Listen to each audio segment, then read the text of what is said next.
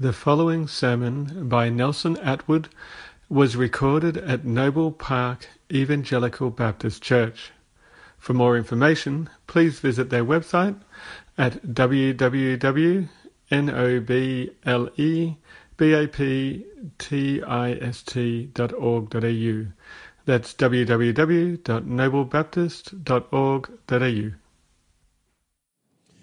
I invite you to take your Bibles again this morning, the book of Ephesians, in chapter 1. We'll read together from verse number 1 down to verse number 12. I'm reading from a New American Standard Bible, and it says this Paul, an apostle of Christ Jesus by the will of God to the saints who are at Ephesus and who are faithful in Christ Jesus. Grace to you and peace from God our Father and the Lord Jesus Christ. Blessed be the God and Father of our Lord Jesus Christ, who has blessed us with every spiritual blessing in the heavenly places in Christ. Just as he chose us in him before the foundation of the world, that we would be holy and blameless before him.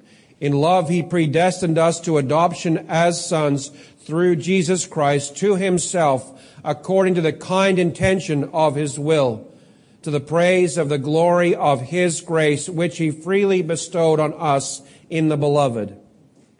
In him we have redemption through his blood, the forgiveness of our trespasses, according to the riches of his grace, which he lavished on us in all wisdom and insight he made known to us the mystery of his will according to his kind intention which he purposed in him with a view to an administration suitable to the fullness of the times that is the summing up of all things in Christ things in the heavens and things on the earth. In him also we have obtained an inheritance having been predestined according to his purpose who works all things after the counsel of his will. To the end that we who were the first to hope in Christ would be to the praise of his glory. Let's pray again, shall we? Loving Father, we come before you again with the Word of God open before us. And Father, we pray again that the Spirit of God would have freedom to move through this place. Father, to take the words of the living God, His words which He inspired. And Father, we pray that He would have the freedom to plant them deep into our hearts and our minds that we would respond in faith and love and in obedience. And Father, we ask you for your help now in Jesus' name. Amen. Most of you may know that I am a carpenter by trade. I was trained in Vancouver, British Columbia many years ago. And one of my favorite parts of working my trade of carpentry was doing something called heavy timber building or heavy timber joinery. And what they would do is take, what we would do is take uh, timbers. Typically over here in Australia, they frame with 90 by 45 and 90 by 35 pine studs and bits and pieces. Well, heavy timber framing is a bit different. You take uh, 150 by 200 or 320 by 320 or 200 by 300 huge timbers. Instead of joining them with bolts and nails and uh, big lag screws and so on, what we would do is we would cut them and we would put joinery in the ends and along the lengths of these great timbers. And we put mortises and tenons, and the wood would actually fit together with pieces, and they would take iron or not iron oak pegs and drive them in through holes, and the whole structure would be built up, and there'd be no metal joinery anywhere in there. It was all done through timber work. And it was great fun because the timbers were big and it was fun using these great big sharp chisels and, and augers and so on to do this. And I love watching on YouTube as a, as a, a thing called the Norseman. And there are these tradesmen over in, I think it's actually in Latvia. And this guy goes out in the woods. There's one you can watch. He builds his house. And what he does is he goes the forest. He takes his great big sharp axe and he cuts the tree down. He takes it back to the, the place where he's building on a, a horse-drawn uh, timber carrier. And he takes time and he chops all these chops in the length of the log and he hews it down to a square, beautiful timber. Then he takes these great big, beautiful, sharp tools and he chisels and cuts and shapes the ends of these timbers to be able to be put them together, all without metal fastenings, into a beautiful structure of a house. And that master craftsman, as he uses his adze and his chisels and his saw and his axe, he is working the way from a round, rough log piece standing up out of the ground to a beautiful finished timber. And as he goes along, the size of the chunks of the wood get smaller and smaller and smaller. And this guy is so good. I always wish I could do this. He could take this great big long bladed hewing axe and he would just take it and he'd just push it along the log as he would go along. And he would take off beautiful shavings of wood. You can tell I'm a carpenter. And they they just peel off. And some of them are so fine, you can pick them up, you can almost see through them. They're so finely done. And as he finished this, and as he's working on the whole process, he has a plan and a purpose in mind. As he's cutting the tree down, he's looking for certain kind of trees that will work for the beams and the timbers and certain sizes and shapes and the way they grow, the curvature of the wood. He is designing them in his mind. He has an idea where each one will fit into place inside this structure. He's got a plan and a purpose in mind all the way through the process. God has a plan and a purpose in mind. God is working to complete his plan and His purpose. There is no such thing in this world as a random happening. It does not exist. There's no such thing as a random act of kindness or a random act of violence. There is no such thing as meaningless or pointless actions. Every disease, Every struggle, every victory, and every failure is a part of God's plan to take us, each of us, and all of us, and shape us, and make us, and bring us along to the point where He fits us into His structure. He is building His body. I love the way Paul describes it as bones and sinews and muscles joined together. And what I want to do this morning is I want to take Ephesians 1, 8, 9, and 10. I want us to see one main point with five small points, or you could say a five point sermon, whichever way you want to look at it. And I want us to see one main idea and how all the other ones fit together. And the main idea is this. God lavished grace on us by making known to us the mystery of His will We'll come back to this at the end, but I just want to remind you right now words like will, purpose, plan, decree, all of those things in Scripture are referring to one singular purpose. God has in mind one plan and one purpose for everything that He is doing. And everything we're going through, everything we're enduring, is a part of God's plan and God's purpose. I'll give you illustration now. It doesn't matter. Uh, Imagine everything that happens in your life, every job loss, every job got, every success, every failure, every heartache, every joyful moment. And imagine those hundreds of millions of little events in your life. And it's as if every event has a string attached to it. And all those strings, at the far end, God is holding those strings. And what He is doing is He's slowly pulling the strings.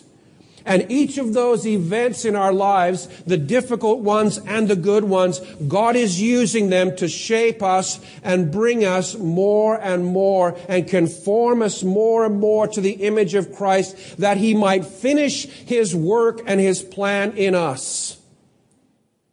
You were not a mistake. You were not a random event.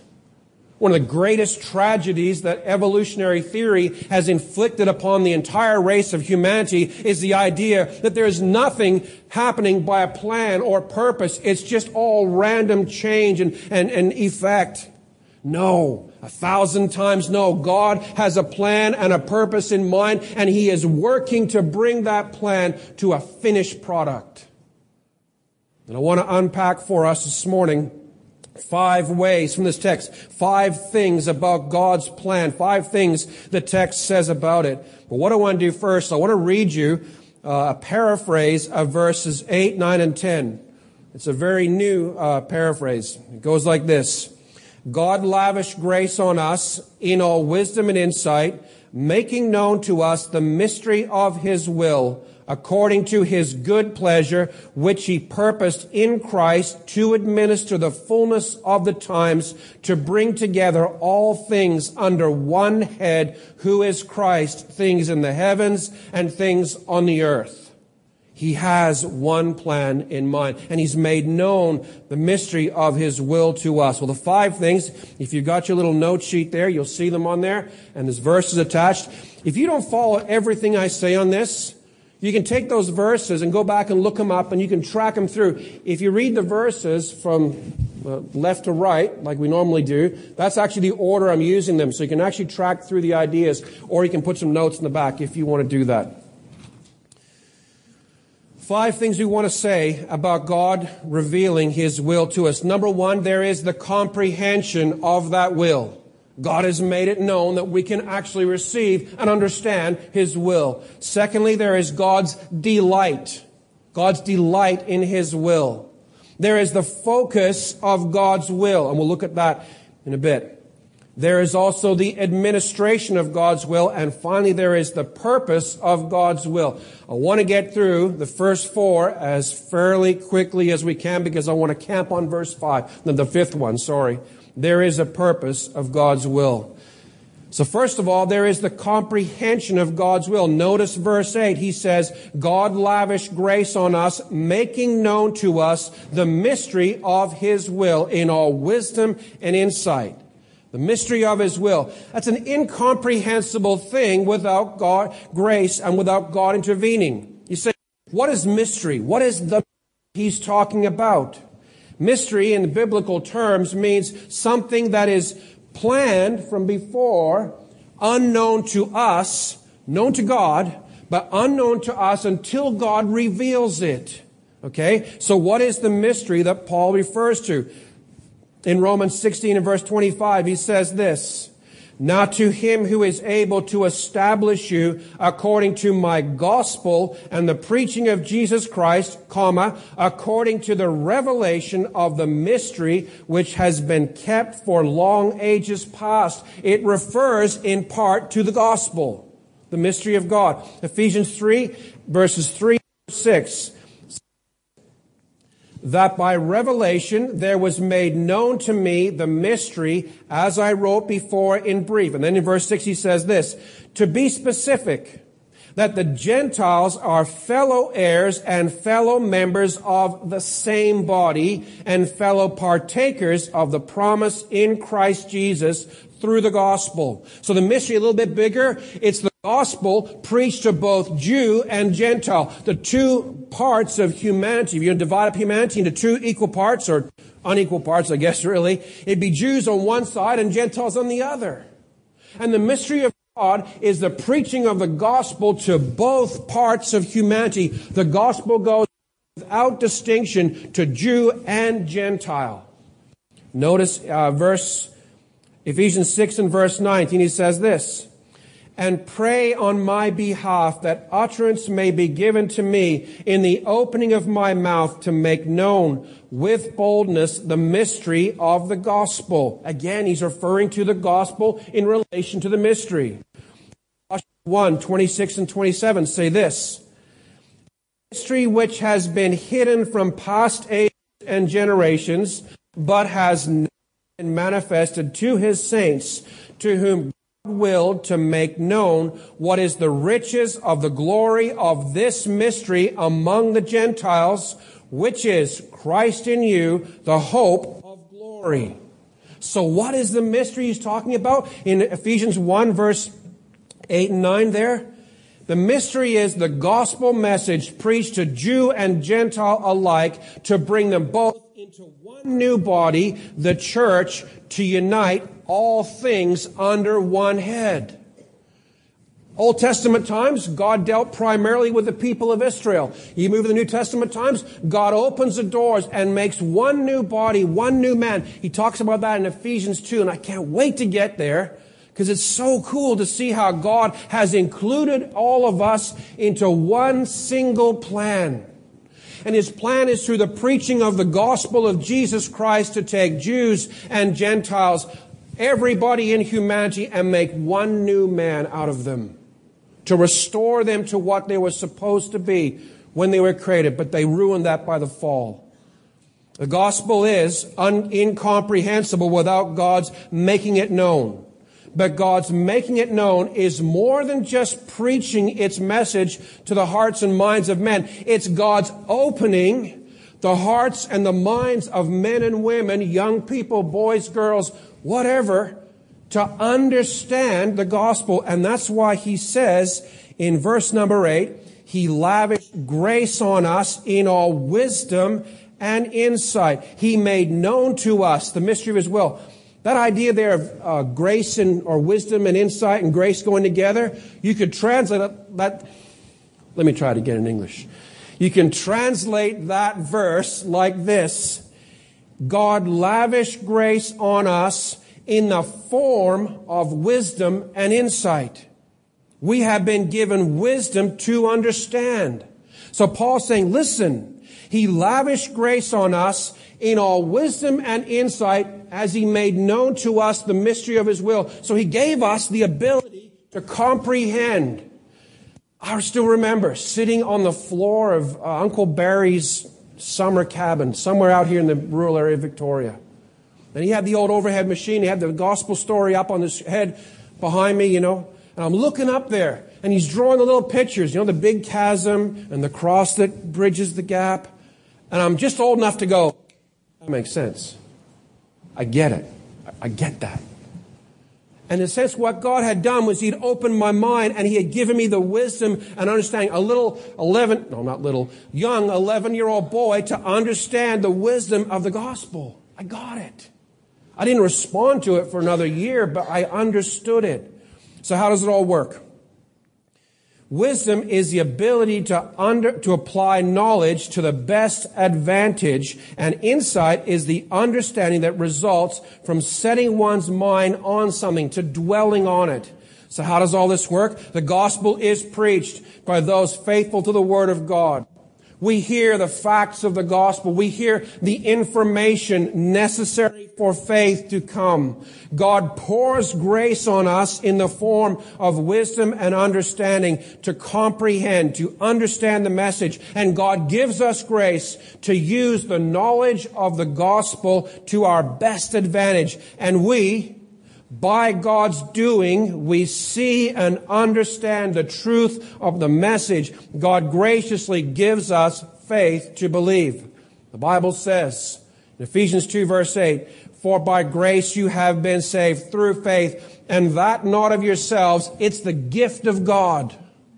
Faith is a gift given to us. So God in grace brings us into a place where we hear the message of the gospel. God in grace opens our hearts and minds, gives us the wisdom and the understanding to comprehend that message. I was talking with one of my uh, pastor friends on the phone the other day, and we were just marveling over the fact that God literally used baby talk when he spoke to us that we might understand the mysteries of the gospel. I love the fact that little ones, like we're sitting here a minute ago, go off to Sunday school, and God can open their little minds and hearts to understand, to comprehend the most basic facts of the gospel, that they can respond in faith. What a wonderful thing to see little ones go off to hear the message of the gospel. Faith comes by hearing, the Bible says, and hearing by the word of Christ, Romans 10, 17. We exercise the faith that God gives us and believe the truth by God's doing. By God's working and by God's grace, we are saved. God made known to us the mystery of His will, the gospel. God gave us the wisdom and understanding to comprehend it, and God gives us the faith to believe. What a God we have. I just blew my mind away. Think about that. God is so gracious We who want nothing to do with Him. We who are running away. We who are fighting against everything He has done for us. And God, in overwhelming grace, He blesses us by giving us every spiritual blessing in grace. In grace, He chose us. In grace, He predestined us to be adopted into His family. In grace, He gave us a Savior and a Lord, a Master and a King. In God's immense grace, He redeemed us from the wrath which is to come. In grace, He forgave our sins. In grace, He gave us the gospel message, and He even gave us the wisdom and the understanding to comprehend it and respond. And then when we went to respond, what did He do? In grace, He gave us the faith to believe. That's amazing. That's a God who is worthy to be praised. That is a God who is worthy to be trusted. He's worthy of our submission and our trust, our hope in Him, and our repentance of sin. What an amazing God we have. Well, notice, secondly, there is God's delight in His will.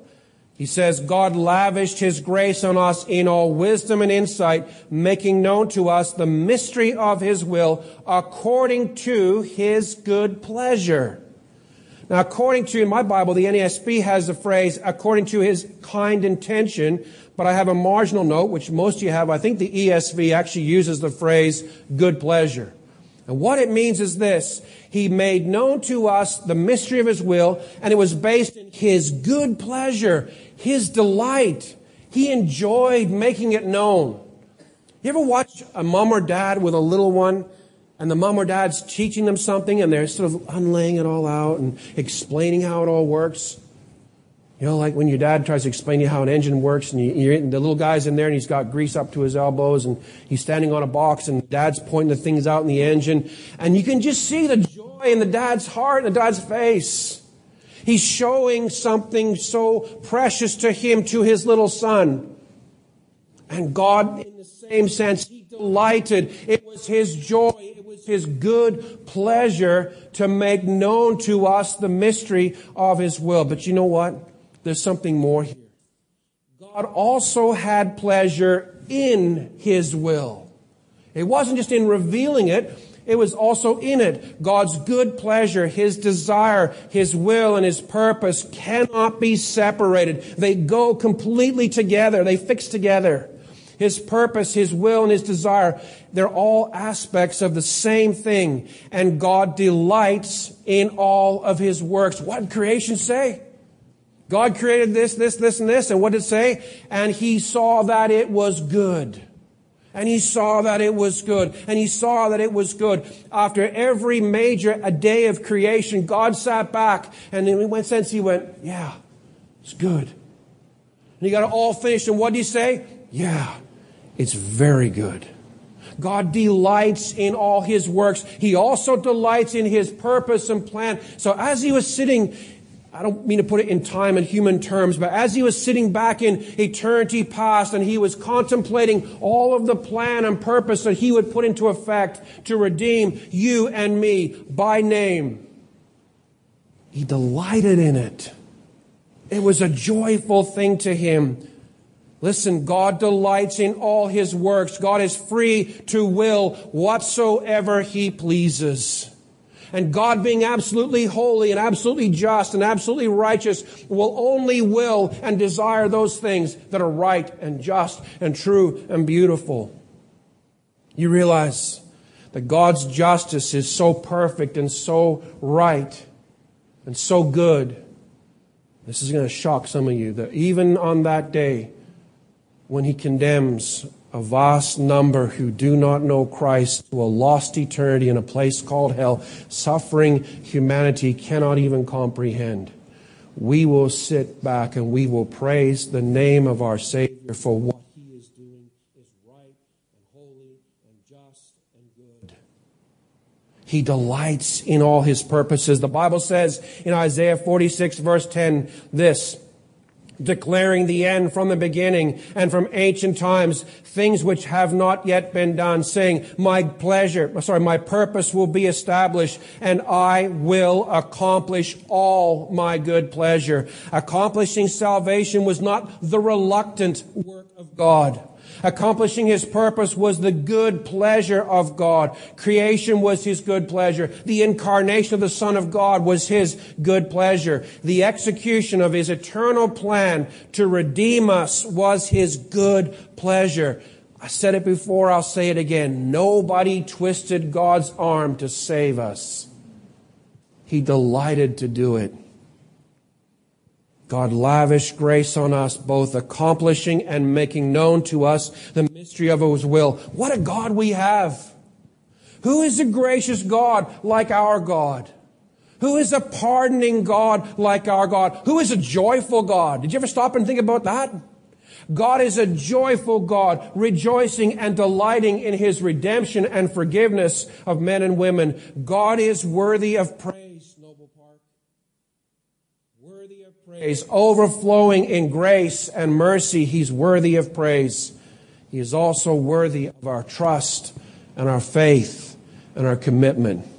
Notice thirdly the focus of God's will. Verse 9, the Bible says, God lavished grace on us in all wisdom and insight, making known to us the mystery of His will according to His good pleasure, which He purposed in Christ. It was God's good pleasure to make known to us the mystery of His will, which He purposed in Him. Okay, so you take that apart and you can rephrase it, restate it like this. He purposed His good pleasure in Christ, in Him. Now that means two things. First of all, God purposed the accomplishment of His will God purposed the accomplishment of his good pleasure in Christ. Isaiah 53 and verse 10 says this, and the good pleasure of the Lord will prosper in his hands. Christ is the mediator by which the good pleasure of God is accomplished. The second thing it means is this. God's good pleasure is focused on Christ himself. All of God's good pleasure is focused in on Christ. You remember that scene? Jesus goes down to the Jordan River, and there's John the Baptist, and he's putting people under the water. He's, he's baptizing them by immersion, and they're coming up out of the water, and they're, they're confessing their sins, and they're receiving forgiveness. And Jesus goes down, and he too is baptized alongside of the other ones. And as he comes up out of the water, the, the heavens, the Bible says, are ripped open. There's two scenes, one at the beginning of Mark's book and one at the end, and both have the same idea in mind. The heavens are torn open at the beginning, and at the very end, what's torn? The veil, top to bottom. Same word, bookending the book of Mark. The heavens are torn open, and what does the voice say as the Spirit of God descends like a dove? What comes out of heaven? This is my beloved Son, in whom I am greatly pleased in whom I delight is the idea. So when Paul says in Ephesians 1, he purposed in him his good pleasure, he purposed in Christ, it doesn't just mean a purpose, the accomplishment of his good will. All of God's good pleasure was focused in on Jesus Christ. What a Savior we have. What a God that we have. Amen. God's good pleasure is focused on Christ himself. We are not the focus or the center of the gospel. God's good pleasure does not focus on us outside of Christ, but being in Christ, we enjoy the focus of God's good pleasure. By God's gracious doing, the Bible says in 1 Corinthians 1 verse 30, by God's doing, we are in Christ. And just as Christ is the focus of the Father's good pleasure, we being in Christ receive the same joyful focus that the Son of God does. That's an amazing thing if you get your head around it. Being in Christ, all of the good pleasure of God focused on Him is in a sense shared by us. But don't get it backwards. He focused that good pleasure on us in Christ not in us before that.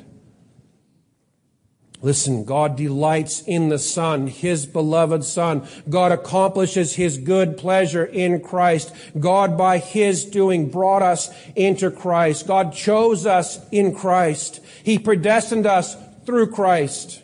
God adopted us to Himself. How? Through Christ. God freely bestowed grace on us in the beloved. Who's that speaking about? Christ. God redeemed us through Christ's blood and death. He forgave our sins. God lavished grace on us all in the person of Christ. The gospel is all about our Lord Jesus Christ. Don't get it backwards.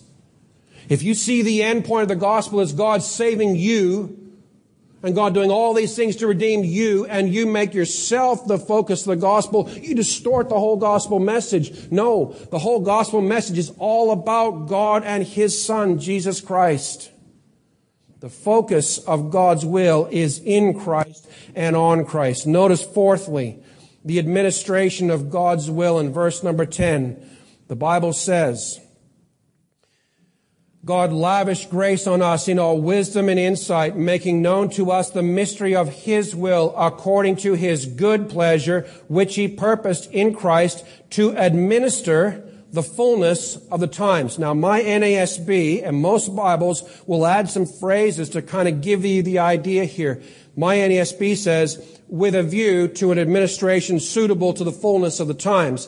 If you go back to the original language, it's much simpler and much more direct, but it's a bit wooden. And the idea there is very simply to administer the fullness of times to bring together all things under one head. Okay, so it's a very simple thing. The fullness of times is basically the time from Christ's incarnation onwards. The Bible says, in Galatians 4 verse 4, but when the fullness of the time came, God sent forth his son, born of a woman, born under the law.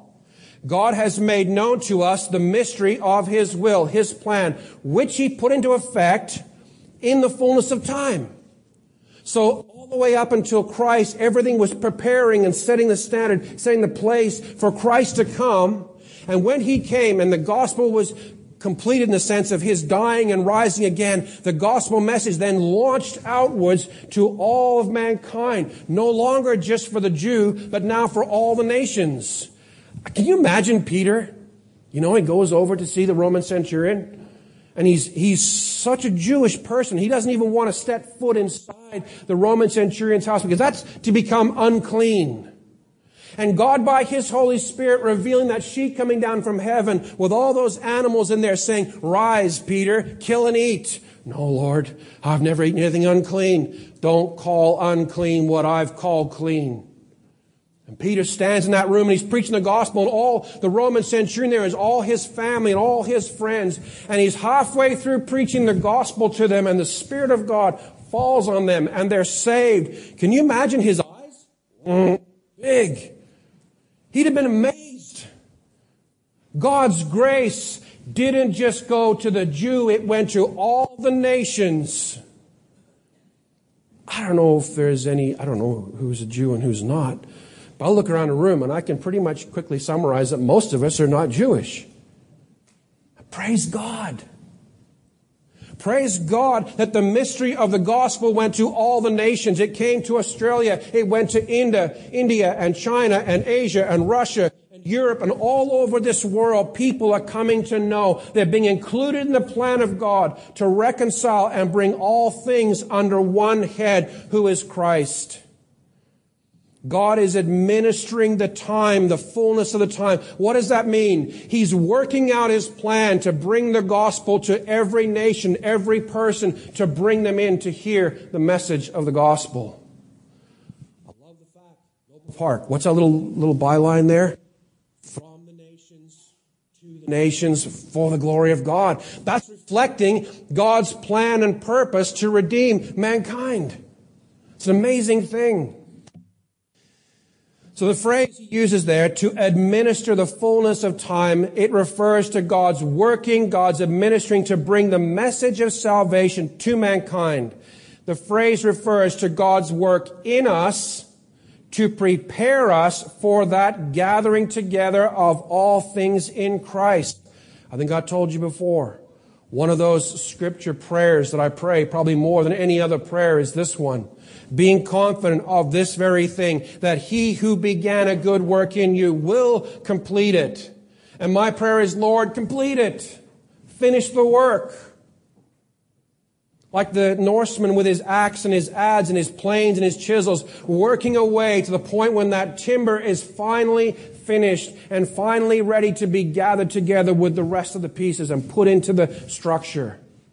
God is doing his work and God is going to finish his work in all of us. God doesn't do anything by half measure. If he began a work in you, to begin to take you from a sinner, lost and condemned, and save you and bring you into His fold, into His family, and shape you and make you and form you and fashion you to be fit to be joined together with all the rest in the body of Christ. He began that work and He is going to finish it. God never leaves anything unfinished. Moving on. The purpose, number five, of God's will God lavished grace on us in all wisdom and insight, making known to us the mystery of his will, according to his good pleasure, which he purposed in Christ to administer the fullness of the times and to bring together all things under one head, who is Christ, things in heaven and things on earth. I'm going to recap a little bit to sort of tie it all together and we'll finish the last point. God graciously made known to us the mystery of His will. He gave us the wisdom and the insight to comprehend His will. That was our first point. Secondly, God delighted in His will. God's making known His will to us according to His good pleasure. He delights in His will. That's a second point. He also purposed in Christ. He purposed His good pleasure in Christ. So that's the focus of God's will. That was the third point. And finally, He's administering the fullness of the time. God's working out His plan to bring the gospel to all nations and to finish the work in each of us to make us fit to be put into that great gathering. So verse 10 then says, Paul in NASB says, He is summing up all things in Christ. A better translation is to bring together all things under one head, who is Christ, things in the heavens and things on earth. Now, grammatically, if you look back in your Bible, look at verse 8, he says, no, verse 9, he made known to us the mystery of his will, comma, then you've got a section, the end of verse 9 and the beginning of verse 10. Now, my NASB, they put a little helpful note in there with the italics. It says, that is, the summing up of all things. Now you could draw a line from the that is back up to the mystery of his will. Okay, so what the complete thought is this. He made known to us the mystery of his will, the summing up of all things in Christ. Okay, so that's the whole idea there. The mystery of his will is to sum up everything in Christ. Now the word he uses there is the idea of uniting or gathering together. I like that idea. Gathering together, summarizing under one head. I spent a year and a half in an accounting office, uh, learning uh, bookkeeping and financial accounting and stuff. And it was, I really enjoyed it. But uh, we had to do old pencil and notebook sort of accounting, and we had to column up all these numbers and put a line in the bottom, and we'd summarize that column of figures. And the word here that he's using to sum up is almost the same idea. To take all those things and summarize, draw a line across the bottom and put the total of all those numbers to one side. Only it's not the number total at the bottom, it's the top. And so if you like, Christ is gathering all the together under one heading. Just as the number is the total of all those numbers, so Christ is the heading over all the rest of all of us who are saved. Take a look over at verse number 22 of chapter 1. He says this, He put all things in subjection under his feet and gave him as head over all things to the church, which is his body, the fullness of him who fills all in all. He, there's three ideas in that verse. Number one, he put all things in subjection under in subjection under his feet. He gave him, number two, as the head over all things. So Christ is the head over everything. Colossians 1, uh, 18 talks about how that he might be, or he might have, sorry, the preeminence, the place of the highest priority over all things. Everything. Did you ever notice in Philippians 2:11 where Paul says that every knee will bow and every tongue will confess that Jesus Christ is Lord of those who are in heaven, on earth, and under the earth. Every single person in existence, once Christ has established his reign, and well, he is reigning now, but once Christ has come back again, if you like, and he has exercised the fulfillment of his messianic work, every single human being in existence, whether you're in hell, on earth, or in heaven, they'll all do the same thing. They'll all bow the knee, and they'll all speak and say, Jesus is Lord. He is the head over everything. So God's plan and purpose is to gather all these things together, to unite them all under one head, and that is Christ. He is the supreme head over everything. Now that verse number 10, that's kind of the theological, Christological highlight of the whole section. Everything that Paul is describing is describing God's working and moving from eternity past all the way through to eternity future. And that's the summary point. That's the end point. Now here's the point for the message. Okay? God has one plan and one purpose. Everything God does is aimed at and completing and fulfilling this singular purpose to bring all things under Christ as head over all. Okay? God has a plan and purpose greater in scope than our understanding can really comprehend it. But think of it this way. God had a plan, His plan and purpose in mind when He created the world. So he's forming and fashioning the world. He's causing the trees to glow and the rocks to appear. And everything he's doing in the back of his mind, he has that ultimate goal of gathering all things under Christ's headship. As he is uh, creating man in his own image, same idea. He has that plan in mind. Just like the woodsman in the, in the forest, He's cutting the trees down and he's looking at this tree, that'll be a rafter. And that tree, ah, that'll be a beam and a joist. So God, as he goes through all of his works throughout all of history, he has his plan and purpose always in mind. Everything he's doing is aiming toward that finished point. God had a plan and purpose in mind that sin could not destroy. God not only knew beforehand of sins coming into the world, but God sovereignly used the sinful actions of man for his own purposes. No. A thousand times no, God is not the author of sin. He never can be. But yes, yes, God does use man's sin for his own purposes. Remember Joseph and his brothers? Who want to be in a family like Joseph's brothers, right? Dad gives you a nice coat for your birthday, and all of a sudden nobody likes you. And, and he goes out to see them in the far off fields, and they grab him, they throw him into a pit, they sell him for 30 pieces of silver or something like that. So many pieces of silver. They take his nice coat and rip it to shreds, dump it in lamb's blood and give it back to the dad. And the end of the whole story, the brothers are there and Joseph's now the governor in Egypt. You remember what he said? You meant it for evil, but God meant it for good. God used the sinful actions of his brothers through Joseph to rescue his whole family and Egypt from famine. In Acts 2, God delivered Jesus over to sinful men who worked the epitome of any sinful action ever conceived. They crucified the Lord of glory. That wasn't a sinful action? Absolutely, it was a sinful action. Mm, but didn't God plan that? Yes, He did doesn't remove their responsibility for the sin they committed. But God used that sinful action. Think about the grace of God. He used man's sinful actions in a way to redeem us and forgive us and save us and cleanse us and give us a hope and a name, an inheritance, and adoption. That's grace. God accomplished our redemption, our reconciliation, our forgiveness of sins through Christ's blood and death. And God is now administering, working the fullness of times. He's working His plan to bring the gospel to mankind. He's working His plan to prepare us for that gathering together under one head of all things. God will gather them together in Christ.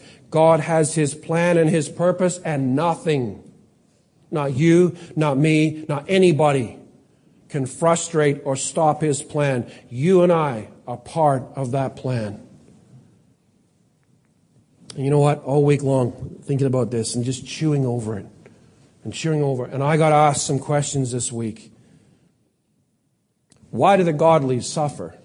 I was literally asked that question by a young man who used to be a part of KC Bible Church, and he's going through some terrible wrestling and struggle. He's, he's, he's planning his father's funeral. Why do the wicked prosper? Came across something the other day on the internet. A friend and I both know, and we got chatting together, and he said, Now, why do the wicked prosper? Why is it that God just keeps allowing the wicked to keep going and keep doing their thing? And somebody else asked me, man, why do bad things happen to good people? And as I sat thinking about this, and you know, when you get to, to, to spend time in some of the loftiest ideas of Scripture, some of the loftiest thoughts and plans of God, your heart can just sing. And then you have those questions and you wonder, how do they fit together? And you know the beautiful thing is? They do. They fit together absolutely beautifully. The Bible says in Romans 8:28, and we know that God causes all things to work together for good to those who love God, to those who are called according to his purposes. Two phrases I want you to focus on. God causes at the beginning, and the last phrase, according to his purpose. Everything that happens in your life, God is working together for good to those who love God, to those who are called according to His purpose. What does that mean? It means that every difficulty I face is a part of God's working in me to shape me to be more like Christ. God is using every difficult circumstance and situation to make me more like Christ, to fashion me and fit me more for His kingdom. He is working all things together for good, His glory and our good. I spent some time, as I heard, you might have heard me praying earlier. Uh, friends of ours, their little boy is three years old, went to his birthday party yesterday. He's dying. He's three. You say, what do you do with that? Does it hurt any less for them to know that's part of God's purpose and plan? No, it does not hurt any less. But I think the reality is if every time something happens to us that we can't understand, we can't put our, our hands around, we just wrestle with it, it hurts so badly, we say, how do we cope? How do we deal with that? It's realizing that God is working all things. So, everything but the death of a child, right? No. Oh, everything but the death of a spouse? No. All things. Everything. You see, that's easy to say when you're standing behind a pulpit preaching and your life is fairly untouched by tragedy. And you're absolutely right. It is very easy to say. At the same time, it's very difficult to say, too. Because I also know that God might test me on that particular point. But the way we get through this world is not like the unbeliever who has no hope whatsoever. He cannot see what God is doing. He cannot see beyond his own pain and struggle. But when we lift up our eyes for a second and we look up on high, and we see that God is working every single thing in your life and my life together for His glory and our good according to His purpose. So when you encounter a difficulty, that's part of God's purpose. It's part of God's plan. It's part of God's working His administration of the fullness of times to bring us together, to unite us together under one head who is Christ. How do we get through? Do we suffer less because we're Christians? I'd argue, frankly, we suffer more, not less. But we get through one day at a time because we know that God causes all things. And if you go back to the beginning of the message, I won't repeat it all. Go back to the beginning of the message and start thinking through. He gave us wisdom and insight when he made known to us the mystery of his will. The mystery of his will isn't just the gospel message, it's the whole plan of God. So he gave us wisdom and insight to understand what God is doing. It drives us back to the scriptures to say, what are you doing? Why is God working like this? Why are these difficult things, these overwhelming struggles coming back at me again and again and again and again until we go back to the scriptures and we realize that God is causing all things to work together for good to those who love God, those who are called according to his purpose. He's, he's working it out. Like, we're like trees.